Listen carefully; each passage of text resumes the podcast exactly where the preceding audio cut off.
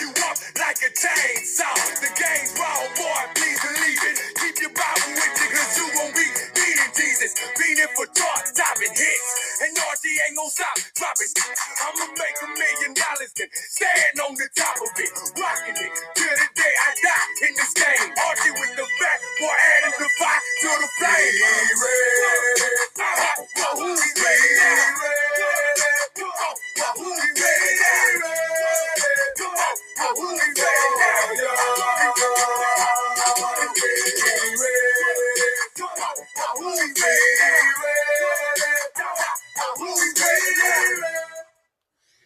sir. And that song brings back memories of uh, our guest today. It was his walk up song when he was with the Marlins and others. But uh, welcome to the Man on Second podcast on Real Voices of the Game Productions. I'm Joe Frisaro with co host and producer Dave D'Agostino. And as always, our mission here at the channel is to raise the baseball IQs of our audience. We will do so today with our special guest, former big leaguer and all around great guy, Juan Pierre the uh, ultimate leadoff hitter back in his day. And and JP would come up uh, to We Ready, and boy, that brings back 20 years ago on the 03 Marlins. Uh, and boy, was JP ready, and so were the Marlins. We'll get uh, before we bring uh, Juan Pierre in. Uh, let's uh, bring Dave D'Agostino in with some announcements. Dave, how are you doing? Oh, great! I'll, I'll keep the preamble short because I want to get get to our guest. Episode 305 here. Just want to thank our listeners, subscribers, our supporters, 50,000 plus, 74 countries, grassroots to MLB front offices. We've got the ear of the right people. Thank you for your support. At the end of the show today, make sure you give Joe five stars, uh, write some nice comments. If you don't write nice comments about this guest, and gosh, unsubscribe, please, because this is going to be a phenomenal one. Um, we are now on iHeartRadio. So when we're done with this episode and it airs, make sure you flood iHeart. Let them know that they made the right choice with the right podcast network and real voices of the game specifically this show, Man on Second, when they brought us up to the big leagues of podcasting. We got our cup of coffee. Now we want to stay.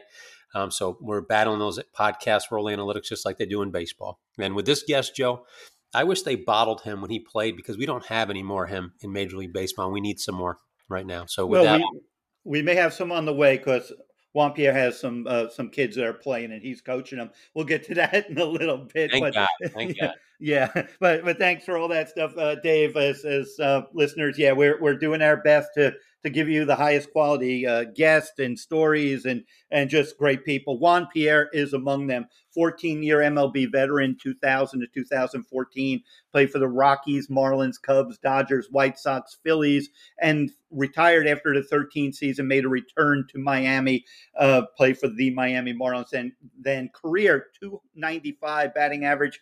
2,217 major league hits, 614 stolen bases, and then get this, Dave 8,280, 8,280 plate appearances, just 479 strikeouts.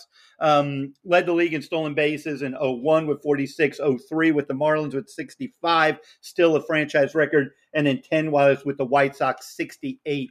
So without further ado, Juan Pierre, Juan, welcome, my friend. So glad to have you back on the show. Oh, great, great to always come in with you guys. Uh, it's a great show. I'm glad to see it growing and um, glad you still want me a part of. You haven't got too big for me yet, you know. There's more Hall of Famers and all that in a minute, so I, I, better get in where I fit in. no, you are. You're right up there, and you're in our, our Hall of Fame. Hey, JP, get, catch people up. We know you're still involved with the Marlins, helping out when they call. Go down to the park when they need you. But uh, I know you, are coaching your boys, and, and catch people up what you're doing these days. Uh, um, basically, yeah, that's it. I got uh, I help out with the Marlins. I go to Jupiter a little bit, work with the uh, younger guys a little bit, and uh, not as much as the big league, just because of uh, my schedule with with travel ball. I'm, I'm knee deep in travel ball. I got three different teams. Um, so I tell I laugh. I say I'm more busier now than I did when I played. So uh, and there's a lot more stress. I said I can play in front of fifty thousand, no problem. But watching my kids play is gut wrenching, man. You can't do nothing for them. You just got to sit back and watch, and you know, cheer them on as a parent and as a coach. But uh, that's basically it. Just got games, you know, games and practices, and staying involved uh, with baseball any way I can. Uh, well, the sport certainly needs you, and it's great to hear that you're doing that. And then on a, on a personal note, on my end, we're a little happy in, in my household. Uh, you've met my son several times. He still cherishes the photo when he was still in high school, pictures with him. Obviously, he's now a scout with the Arizona Diamondbacks, who last night popped some champagne as they advanced to the division series. So, and, and you're right, you get more stressed out with your kids. I was when with the Diamondbacks struggling to get in at the, the tail end, you know, they needed some breaks to go their way. I was more nervous for him than anything I ever did in my career. So, you know, as a parent, and Dave yeah. is a coach with his kids, I'm sure he's he's dealing with that too. But there's nothing like you know, you know, kind of living and dying on what your children are doing as well. Uh, without a doubt, without a doubt, and just to be there to encourage them and support them, and you know, the, a lot of things that if it does go wrong, it doesn't go the way it can, we know like as parents, like sometimes that's the best thing for you, you know, uh, to fail and to to get it back up. But we never like seeing them fail. But you know, sometimes it's it's the best way to go. That's the only way we usually learn, though. We're usually knuckleheads of like that. Yeah, you know, you know, when you talk about failure and and kind of responding from it. Mm-hmm. Uh, obviously, the Marlins with an amazing run of a season they had. You know, they they get to the playoffs. Uh, didn't go their way against Philadelphia. You know how hostile Citizens mm-hmm. Bank can be when it when it gets roaring.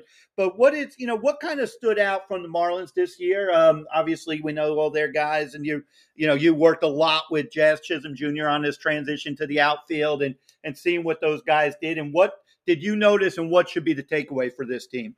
Oh, it was an unbelievable season. I don't think anybody, you know, probably outside of their inside of their clubhouse thought they, they could pull this off as, as as what they did. But you know, it started with Kim.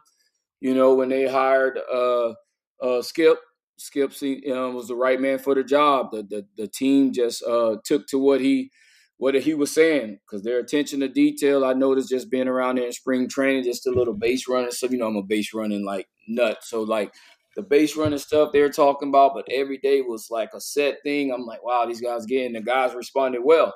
Um, so it started with Skip, and I mean, you can't say enough about Luis Arraez.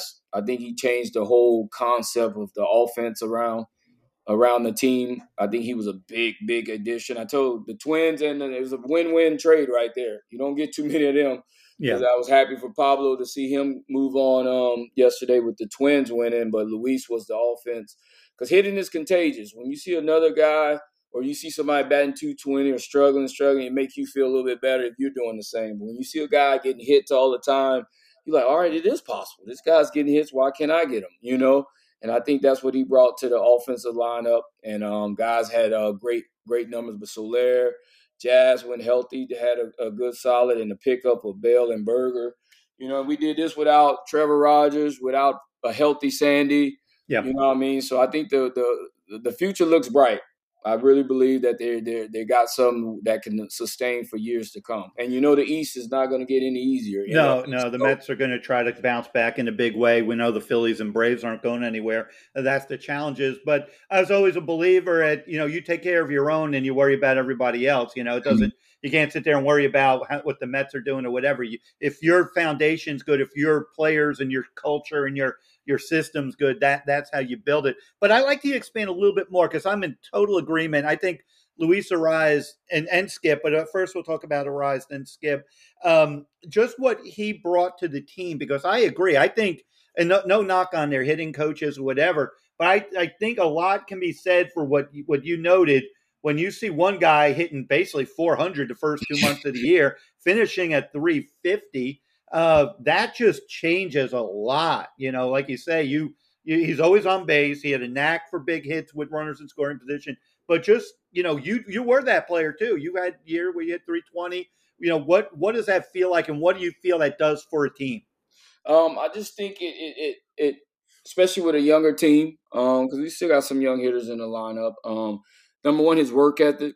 That's what stood out to me with Arraez during spring training. He was, you know, consistent with his work ethic. And as a young player or young hitters, sometimes one day you want to do flips, one day you want to do, t- you know, you're just all over the place. But I think seeing a guy put in the work and then execute it on the field in the games, I think that was the biggest thing because the hitting coach, no doubt they had great hitting coaches this year. Uh, Brant Brown, uh, Mabes and all those guys did a great job, I think, with the game planning on what to look for and all that. But at the end of the day, when you have a guy in the fire with you, that's that's consistently doing his work and then consistently uh, performing at a high level, I think it just does something to the whole team. It picks everybody up, um, and and guys, I think guys are challenged because ultimately we're competitors. You Yeah. know, so you see one guy getting hit, you like, all right, man, I have to step up. Then you have Soler with the, you know, driving in the runs, and you know, Jesus Sanchez. I, I, I think he's can he can really be a really good good player uh, as he's still figuring it out. And um, De La Cruz had a really good year. So uh, all the guys had almost career type years. They they just starting, but I think it's from the byproduct of Luis Arraez showing those guys how to work and how to execute. Yeah, you know, let's talk about that because you know you're a leadoff hitter. He's a leadoff hitter. It, the, you know, it's a little different leadoff hitter than Kyle Schwarber. Yeah, You know, who's you know the forty bomb, yeah, yeah. one ninety eight batting average, but you know the eight fifty uh, uh, OPS type of guy. Uh, that's kind of that prototypical get on base. Now he's not the base dealer you were, but you know he's an amazing pure hitter. Uh, what that table setter mentality is, and and are you seeing enough of that in baseball right now? Um, with Luis, man, he's he's he's a way better hitter than I was because you know I bunted, I got uh infield hits, I did all like other.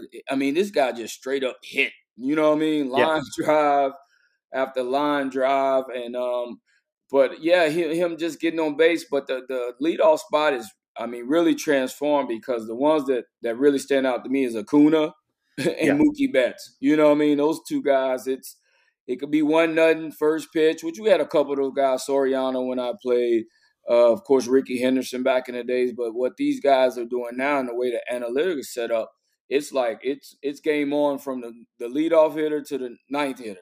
You know, we're trying to slug, we're trying to you know. So um, hopefully the, the the speed guy get back. But the big thing when I tell these speed guys I talk to is like you got to get on base though. You can't have a three twenty or three ten on base percent. You know what I mean, and be Yep. fast.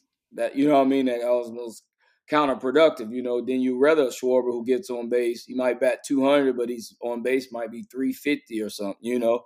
Yeah. Um. So it's it's it's it's definitely has changed. But I think Luis Arraez for me, and I think for the league, was a breath of fresh air because I mean he hit like you know George Brett, the Ichiros, Tony Gwynn's, Rod Carews. You know he brought us back to those days where guys just I'm just gonna get line drives hit. I'm not trying to slug. I'm not trying to hit every ball in the air. I'm just gonna get hits. Yeah, I mean, what gets me is even the other day, I think he was facing Alvarado, and Yep. you know the score was a little, you know, it's lopsided, so it doesn't mean as much in the, the grand scheme of things. But but someone like me pays a lot of attention. Left-hander throwing 99 almost on his hands, and he just shoots it into like left center Left with center. ease. You know, it's like Yeah, Like, unbelievable. it's like that's really not supposed to happen unless you have really quick hands, really good hand eye, and get and barrel control, and and just knowing what you want to do. Because, like I said, like I always, you know, part of me, I, I'm looking at baseball a little bit different than probably your average fan. So I'm, I'm watching the Marlins every day, I'm, and such, and and I'm also kind of advanced scouting in my mind. I'm like, well, how would hmm. I try to get him out? Then I'm like, okay, maybe I go velo up and then breaking balls away. You know, whatever the game plan I do, he covers it all. And I actually talked to him about that. And he literally works on every aspect where, you know, I didn't I don't look at his heat map, but I'm sure there are hits all over there. It's not like he he's his holes have to be so much smaller than, than everybody else's. Because he'll handle velo up, he'll handle velo in, he handles breaking balls, he could sit in in uh, on pitches, he could his bat, you know, could the barrel could stay through the zone. He, he just, you know, it's just a remarkable hitter. And uh, he, he's clearly to me a top five MVP guy. He won't Oh. get it, but uh, I think he has to be in the top five. Uh, without a doubt, and, and and what people don't realize, like it, it it demoralizes a pitcher, so to speak. Sometimes, you know, everybody waiting for the bomb, but like when you got a pitch, when you work a pitch of four, five, six pitches, then you end up still getting a knock on a good pitch. You can just see the pitchers like just throw up their hands, like this guy hits everything, you know. Yeah. And then the next batter, Solaris might come up. It's all right, man. Let me just try to get ahead. I just do, and then bam, he gets them. You know. Yeah, any Oh. mistake to Soler, his power so much that yeah, Yeah. So Yeah. it, it, it kind of go hand in hand, but like you know, even that toward the end of the year, you know, he started pulling a couple home runs. I'm like, man, this dude here is like unbelievable. You know what I mean? He's up the up the middle, then he let off a couple games. They try to come in, and he turns on it. You know, he'll take that same pitch back up the middle to left. It's just uh, it's no way to get him out, and I think it wears on the pitcher sometimes, especially in big situations or leading off the end, and he, you know, he sees four, five, six, seven pitches in that bat, and he ends up getting a hit. You know, I think it just makes for that's what table setters were because I was always taught, you know, four, five, six pitch at bat, even if you get out, that's a good at bat. Yeah. You know, because you're making the pitcher work, so to speak. And now yeah. with the pitch counts, you know what I mean? You can get the guy out of there in the fifth inning now, you know? No doubt. No doubt. Yeah, I want to get to, to talk about Skip Schumaker, but I want to bring Dave in. I'm sure he's jumping in. Dave. Oh yeah, yeah. Skip would be great to to chat about. The you know talking about Arraez here. I like the points you make, Juan and and Joe. Arraez's stats at this time in his career, if you compare him to Tony Gwynn, and it's sacrilegious, I guess, to do that, but they are identical. I mean, every single stat except for strikeouts, he, he struck out 50 more times than Tony Gwynn, but so did everybody else. um, so I think it's a great comparison. You brought up guys like Carew and, you know, brought us back to the old days, and he's done it against the grain. That's not the way the game's played oh, right now. And, and I'm glad to see him do that. Juan, you, you had 215 bunt singles over your career at a 34% clip. That's almost 15% higher than the rest of the league. And you mentioned infield singles, you know, at 249 for your career. Only Ichi, Ichiro and Jeter have more than you. So uh, I love that part of your game. In terms of in terms of that mentality, how can you impress upon the players you're working with with the Marlins, or I mean your own boys? How do you take that that skill, that trait? that um, extra add-on that you had and, and, impress that upon some young players? Um, I know with my kids, they they they're forced to listen. You know, your kids are, don't listen as well, like your personal kids. But uh, I force it on them. But the guys, just to try. And I was always taught, especially because I was a, a, a speed guy. So if I'm gonna miss, miss on top the ball.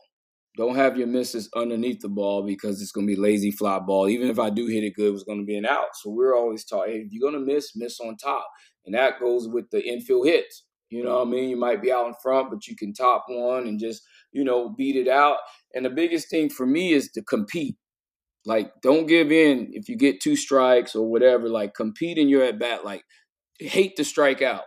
You know what I mean? Don't be, and I know this is going against the grain. You know what I mean? Where strikeouts doesn't matter. You know, in some some analytics, but and again, you got to know what type of player you are. Sure. Like if you are Soler or you know uh, Josh Bell or these big big boys, yeah, we'll we'll take you striking out a hundred times, but it's it's only two or three in the lineup you can stomach. You know what I mean? You can't stomach seven of those kind of guys in the lineup, you know? Um, so if, if you're not that big bopper, like you got to hate to strike out, like put the ball in play, uh, do the little stuff. And, um, and for even the bunt base hits, the probably the bump base hits, you said 200 or whatever. I probably got a thousand or 1500 hits because I could bunt. You know what I mean? So it's taking away the angles from the infield. The guys are playing in, so all that stuff go go hand in hand. But um, it's just uh, it's hard for us the big league level, even the minor league level, because uh, you get paid for the slugging. You know, I talk to a guy, I talk to these guys, but hey, you don't get paid for that. They want to see you slug and hit doubles and stuff like that. What you call is a good example for the Marlins, Xavier Edwards. Yeah. I think he was with San Diego before this, or was it Tampa Bay? Tampa Bay before this, and he got caught up last year because they they wanted him to slug or try to get the ball out, and he said he struggled. And this year he went back to what he knew, and I mean, he had an unbelievable, you know, minor league season and really helped the Marlins, you know, in the big leagues. So uh, it's it's it's not to me, it's not all across the board. You know, if you got a guy like an Xavier Harris and he can do those type, just let him hit. You know, get the other guy to bop. You know, I mean, don't try to make him a guy that hits 40, 50 doubles and you know he's not capable of it, so to speak. Yeah. And I like the point you made too. I mentioned the singles, infield singles, and the bunts but how many other hits did you have because you you manipulated the angles because they were fearful of your speed, your hustle, or the bunt? So I, I love that point for the young kids out there. Joe, I've got one more question. I'll probably lead into your question too. Kim, Skip, uh, Luis, you got GM to to skipper. Pardon the mm-hmm. pun. Mm-hmm. Skip to star. How important is that line of sight in terms of, in terms of how I guess, well the Marlins turn the the corner this year and, and put that winning team together? Oh, it's very important. You know, most of the key teams that are in it right now, they probably have that dynamic to some degree somewhere. The, the GM and the um, first the owner, the owner and the GM, then the GM to the uh, to the skip, um, literally skip the manager, uh, got to be on the same page. You know what I mean? Because you hear stories of uh, the managers want to do this, and then they're telling them up top what to do, and you know what I mean. But it seems like, and I'm not in on any of this stuff. You know, um, it seems like the Marlins were all on the same page. They uh, uh, played the guys that they they wanted to play and needed to play, and you had a guy, you know, in Luis that was carrying it out in the clubhouse. So I would imagine that you know Skip didn't have to be the voice in the clubhouse. He had the veteran of you know Luis to do it with Soler and Gurriel and these guys mixed in with the young guys. So I think it was a great dynamic. And I think that was one of the biggest reasons that that they won, that they were on the same page because you know it didn't start out like well for them, you know, the first couple weeks or the month, oh, what's going on? But they stayed the course. Guys bought into what they were doing, and then it, it just became fun to watch. Yeah. Joe, I'll turn it back to you. Yeah, uh, I just want to talk about, you know, you hear the expression a lot, JP, that a team takes on the personality of its manager. Yep. And talk about what, what you know about Schumaker's relationship with this Marlins club, and then we're going to talk about Jack McKeon's imprint on the 03 team 20 years ago when he came in and just kind of lit a spark in a different way and got you guys to to shock the world and, and win the World Series.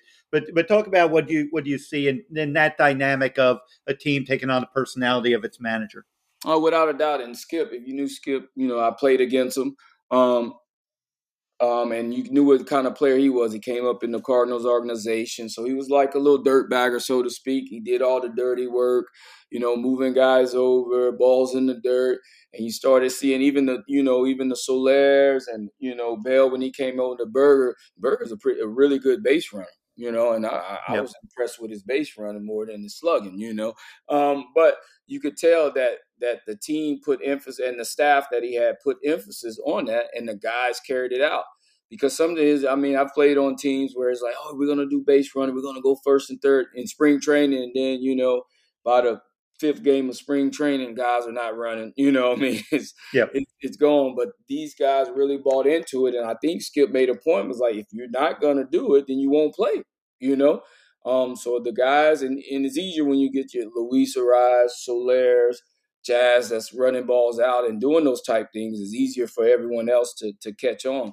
But uh, it definitely was his type of ball team. You know, I mean, just from knowing him, how his playing days and and how he uh, just paid attention to detail because he was a you know a smaller guy, you know, utility type guy, so he had to fight tooth and nails. You know, for every playing time or stand on the roster and stuff like that. So um, the team definitely, uh, you could see that that part of it in it. And and and let's go back to 20 years ago when when Jack comes in, kind of lights a fire. We know heard the stories of him knocking the table over, like in the first team meeting, and not being afraid of getting in guys' faces and reminding. Yet he gave tough love. He he gave support. He knew when to you know put his foot on the pedal to get more out of you. He knew when to back off to give you guys a breather. Um, and you guys kind of took on his personality in terms of your toughness as yeah. that team played 20 years ago when you won it all. Um, without a doubt, we we we had that pulse, and um, Torborg was a great manager. Um, was nice, really nice, you know. And Jack was used to Torborg, and then Jack comes in here, like you said, the first meeting, he's he's loud and you know not calling people out, but really making his point. And um, I remember one time he locked the uh, the clubhouse because you know the pitchers go in and out, eating and all that. He said he locked the clubhouse the one time in the whole stadium, and he said you have to get permission to go use the bathroom. You know, so that was that was the type of thing that we kind of needed, and for especially for our pitching staff, we had a young pitching staff, but he made those guys pitch. Probably uh, frowned upon these days, but guys were in the field, six inning, maybe looking to come out, and Jack sending them back out there. You know, I mean, taught those guys to learn how to pitch, a little bit fatigue, you know, how to work through it, and I think it helped us during the playoffs because I mean, it's still remarkable what Josh Beckett did with Pavano and Penny, you know, all during the playoffs. Um, but that's that's exactly what we needed, though. Um, I, I, think probably half of his tactics probably would not be today, uh, like I said, frowned upon. But we knew he it, every time he kind of chastised us or got on us or kicked us in the rear end, it was all out of love. He was trying to get the most out of us, and that's exactly what he did. And we became a team, and then by the end of it, we were policing ourselves. He didn't have to say a word. Uh, everybody knew, and everybody held their own selves accountable. Uh, and and being such a young team, that was a, when you're looking back on, it, you was like, wow, we we we actually did that being so young. But uh, Jack was definitely the spearhead of everything, and um, he was the right man for the job. Yeah, and I'm going to give you a quick anecdote. I don't know if I told you this story ever before, but you guys lose game one at San Francisco mm-hmm. when Jason Jason Schmidt and Josh Beckett both throw great games, and the and the Giants win game one, and Jurg Baxter to the wall. Those were three of five back then. The, the you know against a hundred win Giants team in a very hostile place to play in San Fran, and in the beat writers were talking to Jack pregame. You know, just ourselves wasn't a big group setting, and and we're like, you know, how the guy's doing and what, and he's like, he goes, everybody in the front office was in there, and they're all saying, you got to talk to the team, you got to tell them this, and and Jack's like, why? He mm-hmm. goes, mm-hmm. uh, and then he tells us, he goes, they they were wanting some big, you know, big motivational speech that Jack to give, and Jack tells us, he goes, those guys know exactly what they need to do. They don't need to hear from me. Mm. And you guys went out and you won game two and then came back to Miami and closed the series out by taking three and four. And you don't have to go back to San Francisco for game five. But that's where an example of Jack sitting there going, you know, a younger manager or whatever might have felt the need to tell a team that loses a heartbreaker in game one that you need to win this game. He didn't need to put any extra pressure on you. He figured you guys were fine. He didn't see anything in that game uh, to in game one to say I need to get on these guys or remind them. Wow, that's that's a I, I didn't realize that. And just thinking back and hearing you talk about, I don't remember us having any meetings all during the playoffs. You know what I mean? I can't recall even when when we are down three one. Maybe we had a meeting when we are down three one to the Cubs, but I, I don't recall it. So it wasn't like you know what I mean, a, a chewing out or or let's get in the gear type deal. Um, so that that's that's pretty cool uh, to, to to see, and and and and that's just having a pulse of the clubhouse. You know, you know, you guys. We had Conine, we had Lenny Harris, we had Gerald Williams. You know, guys have been in the playoffs and been through it. Uh, you know, really to calm us younger guys down. So you know, it was a really good mix. Yeah, yeah, and and other times just during the course of that year, there'd be times where you guys would, let's say, win five in a row, and Jack might yell at you because he didn't like something he saw, or then you might lose five in a row, and he won't say anything because he's like, they're already beaten up. They're beating themselves up. They don't need me to beat them. It was just yeah. just that, oh, like you say, reading the clubhouse. Where the times you would think he wouldn't shoot you out, he does, and then the opposite time he doesn't. So I guess that's the feel of of you know coaching and managing.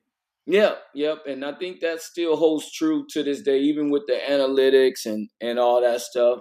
You know, the, those those guys in the clubhouse are still human beings. You know, at the end of the day, you got to know how what makes each other tick. You know, what guy you can you can you got to console, what guy you can leave alone, what guy I think as a manager, um, that's that's still the recipe, and I think Skip did that really well this year. You know, of, of reading the clubhouse and you know having guys sprinkled in there to to to, to keep guys going and and and and just knowing. And I'm sensing this. I, I like I said, I have been around a lot. I was in spring training, but not doing the year. But from the outside looking in, you know, watching the dugout after they clinched. So many guys gave uh, Skip a lot of credit. You know what I mean? So that let me know that you know he had the clubhouse because you know sometimes they give interviews after they don't say anything about the manager. you know what I mean? so when guys, you know, and I think when Josh Bell was in, he came over. He said, "Hey man, when I came over here, Skip had a real, you know what I mean? He was just getting there in the middle of it, you know." So that that let me know that Skip had the ear of the clubhouse and that you know guys really respected him and trusted him, so to speak. Yeah, Dave. Yeah, um, and this may take us off a little bit to left field. We can bring it back again, but I wanted, wanted you to talk about your your children. You're coaching them right now. Could you give us a little bit about them? Brag on them a little bit. vitals, and uh, we won't let them hear it if you say good things about them. Keep them honest. Share a little bit about them. Um, so I have an 8U team that's coach pitch. a nine U is kid pitch, and a, a 12U um, team. So, and my biggest thing with them, I know parents they don't understand it, and I'm like I'm like a jackman. I, I could take pieces of all my managers, you know what I mean, and and put in these little kids. But my biggest thing, if you hustle, give an effort, be a good teammate. That's all I care about. I don't care if you strike out. I don't care if you pop. You know what I mean. I don't care if you walk the house because that's baseball. You know what I mean? Um, that's to happen. But I do know being a good teammate, you know, hustling, you know, I'm a big stickler running the balls out, you know, running on and off the field. And all my players could tell you, they're like, what time would coach only get upset? I don't get upset. But what, what that I would say something is when guys walk on the field or walk off or not hustle, you know, um, that's my biggest thing. And people are like, oh, what do you do? You, I teach in the game, you know, yeah. and I kind of most of the time it's it's like a professional style practice. You know what I mean? It's not like a little league practice. We do stuff same way we did in the big leagues, but it's it's it's more on attitude and effort. That's all I'm saying. Attitude and effort. You know, not throwing your helmet, not pouting. Because the thing is, you you won't be able to play baseball at any level if you're gonna pout and cry every time you get out. And now they're young, you know. I mean, eight year old, I have a little softer thing. Nine's a little softer, but the twelves, I'm a little more stern on because they're about to go to middle school and and high school. But it's been a real enjoyment, man, seeing these guys, uh, especially my kids, improve. But all the kids just improve and and and and and being taught the right way. Uh, how to play the game, but mostly, you know, off the field to respect their parents, respect their teachers, stuff that they're going to be able to use no matter if they play baseball or not. You know, and I always tell guys, I, my goal is to, if they want to play, get them ready to try to uh, compete and play in high school. Whatever they do after that, that's a bonus in my opinion. But uh, uh, I'm really different similar because the travel ball is a different beast. You got these professional travel ball coaches. They talk to the kids any kind of way. They throw these kids like 80 pitches with like 30, 40% of them breaking balls, you know, at 12 years old. I'm like, what do we got here, man? So every day in the tournament, I have to just bite my tongue because stuff that I see, I'm like, what, what do we got going on here, you know? But I'm glad to be involved and, you know, try to change it in any way I can. Yeah. JP, how, what's your uh, base running drills like for eight, nine, eight, nine, and 12? Base running drill, same thing, running, running the balls out running through first base, making turns on the base hit. That's where my 8U, because they're not leading off yet. Um, you know, my 9U is balls in the dirt. But, you know, at this level, if a kid drops a ball, no way they pick it up and throw you out, you know. So we get a lot of extra bases. We, we do a lot of balls in the dirt drill. We do a lot of steal break drills. Stuff like literally the stuff I did when I played, I'm introducing it to them now you know, especially the base running stuff, like uh, you know, going have, you know, as little kids, as soon as the ball go in the air, they just want to tag. You know what I mean? But like now I'm like tell them to go halfway. You can get off. If he catches, just go back. If not, I gotta have you score. Just stuff like that. Now some do some of them get it, some of them get it, some of them don't. But you introduce and you keep hammering on it, and then they they they improve. And then you know how it is. You teach them, teach it in the game. It goes off, and they do it. You're like, wow you know what I mean? That's yeah. that's awesome. They getting it. So uh, steal breaks, just every everything like like what we ever did with the the Marlins or Dodgers, whatever team I was on. You know, I incorporated with with the, and everything's on a time schedule. You know what I mean? So we use that practice for two hours. So I got it broke down just like spring training. You know, from five five ten stretch, five twenty. You know what I mean? So yeah. it's like it's, it's like organized. Yeah, yeah. It's like boom, boom, boom, boom. So um, there, what about sliding, JP? What about sliding? Head first, feet first, any feet first, different... Yeah, feet first. And I mentioned Jazz. Jazz got all my team on these ice cream sliding mitt.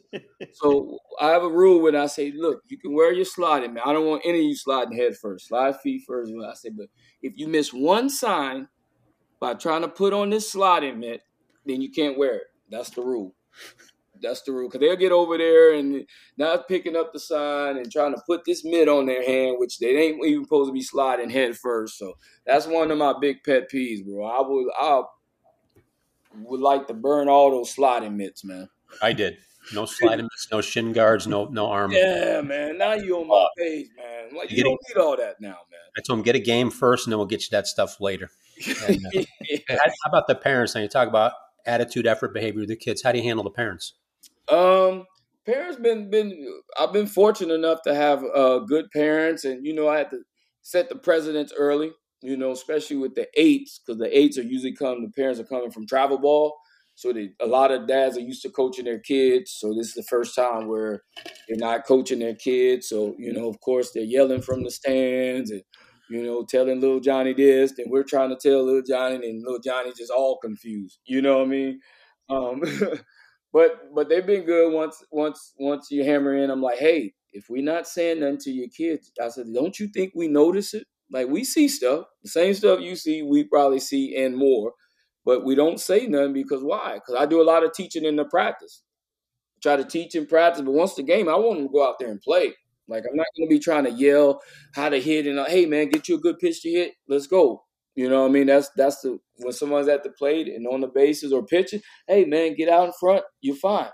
Let's go. You know what I mean? But that's and in practice we'll do the teaching, we'll break it down and stuff. But in the game, you go out and have fun. So the parents get a little antsy.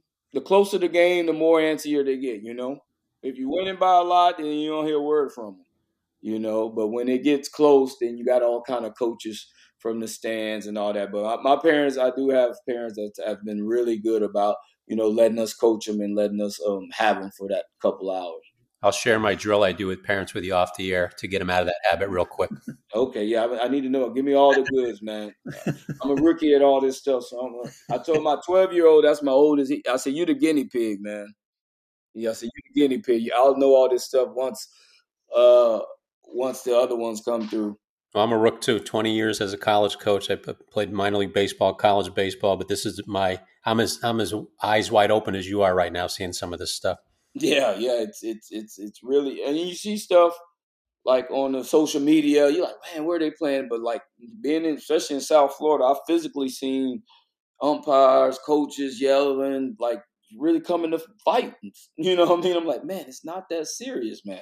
It's for the kids, bro. But I've physically seen it. I'm like, it's it's it's it's a doozy, man. But uh, that's what makes me excited to be a part of it, just to to, to show a different way.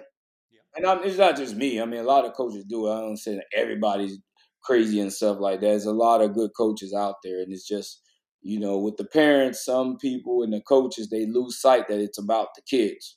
You know, and um, the tournaments are not set up for about the kid because sometimes you have to play five games in two days. You know, yeah. like how is that helping the kid? You know, like you don't have enough pitching for that.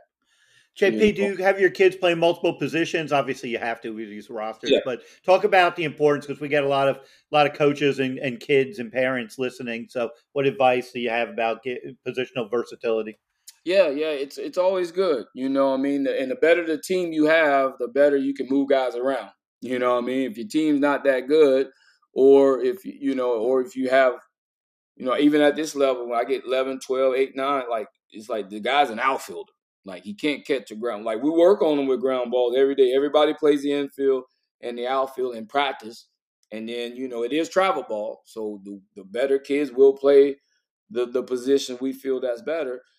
But if you can move them around, like my kids, I like my kids to try to play everywhere, you know. But uh, and then in tournament time, if it's you know the elimination, then you know we'll we'll zero in on one. But I don't want to put a position a kid in a position that I know he won't succeed. So if a guy's we're in practice and he's missing eight out of ten ground balls, I'm not going to put him at third base in the game. Yeah. You know, not yet unless he does what he needs to do in practice and stuff like that. So um, I'm not like a super competitive where I'm trying to win every tournament like the gurus, but I do want to put a good product out there. And and you could tell Joe like baseball and Dave like it's it's a sport where if if you're not the nine that's starting man like it's not like it's not like basketball football where you could just run people in and out yeah. you know so it's a tough sport at the young level when you compete if you're not, I think I have 10, 10 kids on my 12U and I think 11 on the nine. So it's uh it's difficult to get everybody in and keep everybody happy. But you know we do our best and and and, and try to. And when I do tryouts, I set up a team. You know what I mean? I'm looking for certain players to fill out a team. I just don't want all the best or whatever players. I'm looking for something to fill out a team, which that part doesn't go over well with the parents too much either. no, no, I hear you. I, I, I remember when when my son was playing travel ball at a, at a younger age, and uh, he trying out out in Weston, and the coaches were like Omar Daal and mm. Alex Arias, like two of the greatest guys to work with kids, wow. and and their kids were there, and and it was just like, and then they played like Alex Fernandez had a team, mm-hmm. and that team was like loaded, like nationally ranked type team. Wow. And they like lost big to that Alex Fernandez team. And those co- and the parents in Weston were ready to run Omar Daal and Alex Arias, you know, out of town for losing. And I'm like, you don't know how lucky you are to have your kids working with like two real gentlemen who are patient with kids who yeah. who are played in the big leagues and were really good guys and but but that's South Florida baseball. South Florida baseball, and usually they won't realize it until they go somewhere else, and then like realize that it wasn't so bad, you know, with Alex Arias and those guys. You know what I mean? Yeah, yeah. How fortunate you were to have someone who, and like I said, they like you were just saying, they ran their batting practices like a big league, mm-hmm. you know, batting, you know, a big league camp or or batting practice at before a big league game. And the funny thing is, is like Omar Daal was a pitcher and he's throwing your kids like 11 year old kids are getting pitches from Omar Daal, who's throwing everything where they can hit. How many how many of these youth leagues don't have anyone who could throw batting practice and give, give a kid three hittable pitches out of ten? And you got a guy just perfect pitches and they're executing everything perfectly. I'm like, how could anybody be mad at this? Like, yeah, yeah, yeah. And you would think like the uh, people would be like, all right, I think this. And I always look at it like this: like my kid played basketball and he had like I don't know, Udonis Haslem or so you know, just yeah. a, a, NBA guy. I'm not gonna sit on the side and be questioning nothing this man is doing. I don't care how much YouTube I've watched. I'm like this guy has to know more than I know. So yes. I'm gonna trust him and to do or whatever. You know what I mean? But I mean the the stuff where they, they like call you out type stuff. You yeah. know what I mean? Not like respectfully either. You know what I mean? Now you respect, hey man, what's No, it's like they think they're better than Udonis yeah, exactly. or or or Juan Pierre or Omar Daal or Alex Arias. I'm not saying I know everything, but I know something. You know? Yeah. No, it's uh, they keep they keep you humble. That's for sure. That's for sure. That's for sure, man. Yeah, yeah. But but why I stay in it? It's it's for the kids. Yeah. And I see the because I have yet to have too many kids that was upset that been on my team. Now parents, yes, but the kids usually have a blast. And you know, some kids, and I and I'll do that. I'll I have some kids that I told like, look, they got other teams out there that's probably on another level where you can play more you can bat, you know, up in the lineup and stuff where you might be batting at the end. And yo, if and I'll tell the parent like it'd probably be a good good situation for them to go get more reps and do that type stuff. You know, and if any way I can help out, I help out. I'll call a coach and tell him, he said, look, I got a kid over here that can help you out, you know? And but people, you know what I mean? They don't, you know, they just think you you don't want the kid. You know what I mean? It's like Yeah, yeah, you're trying to do what's best for the kid. And that's, exactly. Yeah. exactly. So uh, well, anybody out there who's not listening to the advice of the Juan Pierres of the world, um, please, hopefully, cooler heads and smarter people will prevail. Uh, and um, we're getting the time push for time. Uh, Dave, any final questions for for JP? Yeah, uh, JP, give give a one singular piece of advice that you give to your hitters. I know you mentioned we talk to some of those speed guys to miss on top. Mm-hmm. What kind of advice do you give to your young hitters? You got eight, nine, 12 year olds. What, what, are they, what are they trying to accomplish when they get to the plate for um, you? I just tell them to be confident. Like, believe you can hit. You know, my 12 year old's a little different because they, uh, but like at, you know, 9, 10, like your swing is your swing. You know, like, we'll try to do mechanical stuff, and all these guys do lessons with the gurus and all that stuff. So, I, my biggest thing, hey, believe you can hit go up there and be confident and be ready to hit. You know, um, wherever it's pitch, be ready to hit, be aggressive. You know, um, I'm not a big technical guy, especially not at this age. Because one thing is, even at the big league level, you don't believe you can hit, you ain't gonna hit. You know what I mean? So the first start is just that confidence, having that belief. And my biggest saying, uh, the team actually made a shirt was, "So what? Like if you swing at one up in the sky or in the dirt, so what? You got another strike. Like don't worry about it. You know, if you happen to strike out, so what? Go get the next one.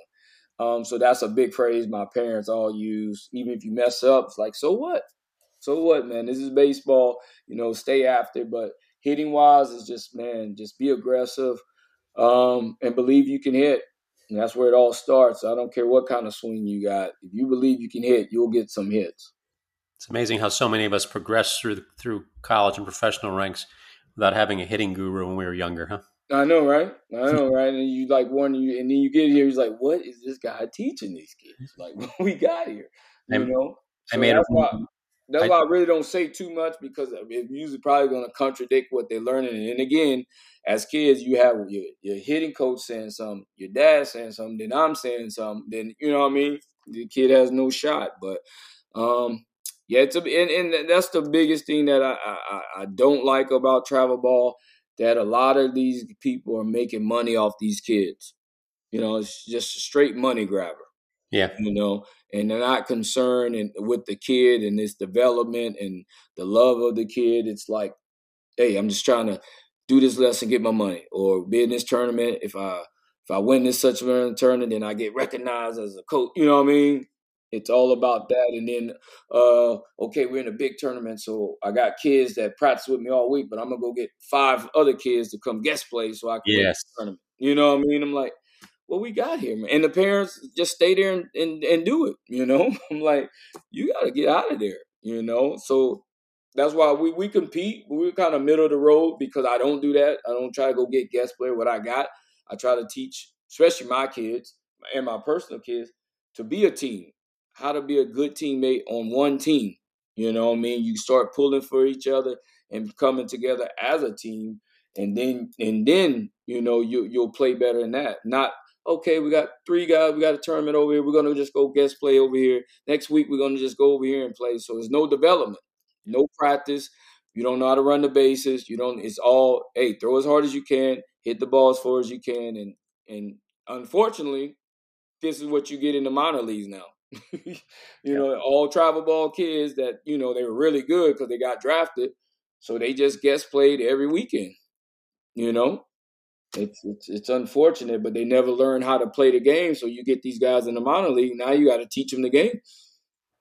I one agree. kid at a time, JP. Yeah, Yeah, one, yeah. Sorry, one was kid at a time. That's that. what you got to do, though. You know, if you Yeah. if you could change the life of, and that's kind of when I'm working with young kids, and you know, and and some of the ventures I'm working on, and trying to get Mhm. exposure. You get one kid at a time, and and next thing you know, they're teaching to somebody else. So I think the important thing is is the Juan Pierres of the world are are teaching the, the kids, and I think that's just great for development. And I hope um, a lot of the lessons and, and the examples you're giving, I hope our audience, especially those uh, with with kids and stuff at that age, are paying attention to because this is the advice of the experts. Anything else you want to say, JP? No, just just just glad to be on the show again, man. Anytime you want me on, Joe, you know I'm I'm here for you. And, and Dave, man, I appreciate you guys giving the platform, and it's just really uh, neat and cool what you guys are doing. And um, just keep it up, man. And uh, and don't forget about me, man. I see y'all on a hundred different countries. You forget about me now. All right. well, I'm going to have to head out there and watch your teams your teams play. What park are you guys at? We're at uh, we're in Parkland, but we play down south too. We're actually in a Pembroke Pines tournament right now. Where? Because I'm in, I live here. Weekend. Yeah, I'll, I'll text you the stuff. Um, Okay. Yeah, yeah, but we're down there through this weekend. So Okay. Maybe I'll swing by. Yeah, I Yep. got some high school football I go to, but I'm going. To, I'll go and see. Yep. okay, So, sounds good. yeah. Uh, Dave. Oh, we'll just we'll sign it off. Three episode three hundred five here. Fifty thousand plus subscribers. Got got a great uh, listen today. Seventy four countries is one. Mention one. We're never going to forget about you, buddy. You're our leadoff guy from here to the end of time here. So we got you penciled in the lineup every day. Now I'm gonna give you two quick things with the with with that. You mentioned this with the parents. We have our phrase. It's called "It's not about me." I make them all say it before the game. All our coaches have to say it. And then um, as far as guest play, I, I told the kids I don't own you, but I'll tell you what, I won't bring guest players in, but you guys don't go guest play for other people. Mhm. And and we we took away hitting and pitching coaches externally because I said treat it like your family. When you have a problem in your family, you don't go outside your house to fix it. You fix it Right. inside the house. So if you have a hitting problem, pitching problem, we've got you. And what I found is these guys were going outside, and every time they come back to me, it's like, geez, I got to spend practice fixing what that guy messed up. exactly. So it's Exactly. killing me. But Yeah. sorry, I digress. That's my my therapy to deal with. But um, thank you for for uh, the episode today. Make sure you guys go on and give Joe five stars, whether it's Apple, Amazon, Spotify, Stitcher, or iHeartRadio that we're on now. Write some nice comments on it. And Juan, we'd love to have you back anytime. Uh, thank you. Anytime you need me, I'm here for you guys. Uh, perfect. I appreciate you again, as, as you know. Uh, and I want to get one of those "So What" T-shirts at some point too. So we'll we'll try to make that happen in the near future. I got you. I got you. I got both guys. yeah. Uh, with, with, that, uh, again, special thanks to, to Juan Pierre, one of the best, um, and a lot of advice uh, from the big leagues, grassroots, all the way up to the big leagues, as as as Dave frequently mentions. Dave, thanks again. Great, great show, um, and we appreciate it at the channel all you do. We're growing this thing. Uh, this Real Voices of the Game is is a serious network, and we're growing, and it's it's a lot of fun, and and having these these guests like Juan Pierre and the and all the pros that are involved at the channel are, are making this a very special uh, place to, to be part of. And we're doing it for you, our audience. We hope you're getting something. We want the next generation to hear our voices. We feel they're very important to keep hearing, and uh, we'll keep bringing it to you. And with that, I'm Joe Frisaro, man on second, and we are out of here.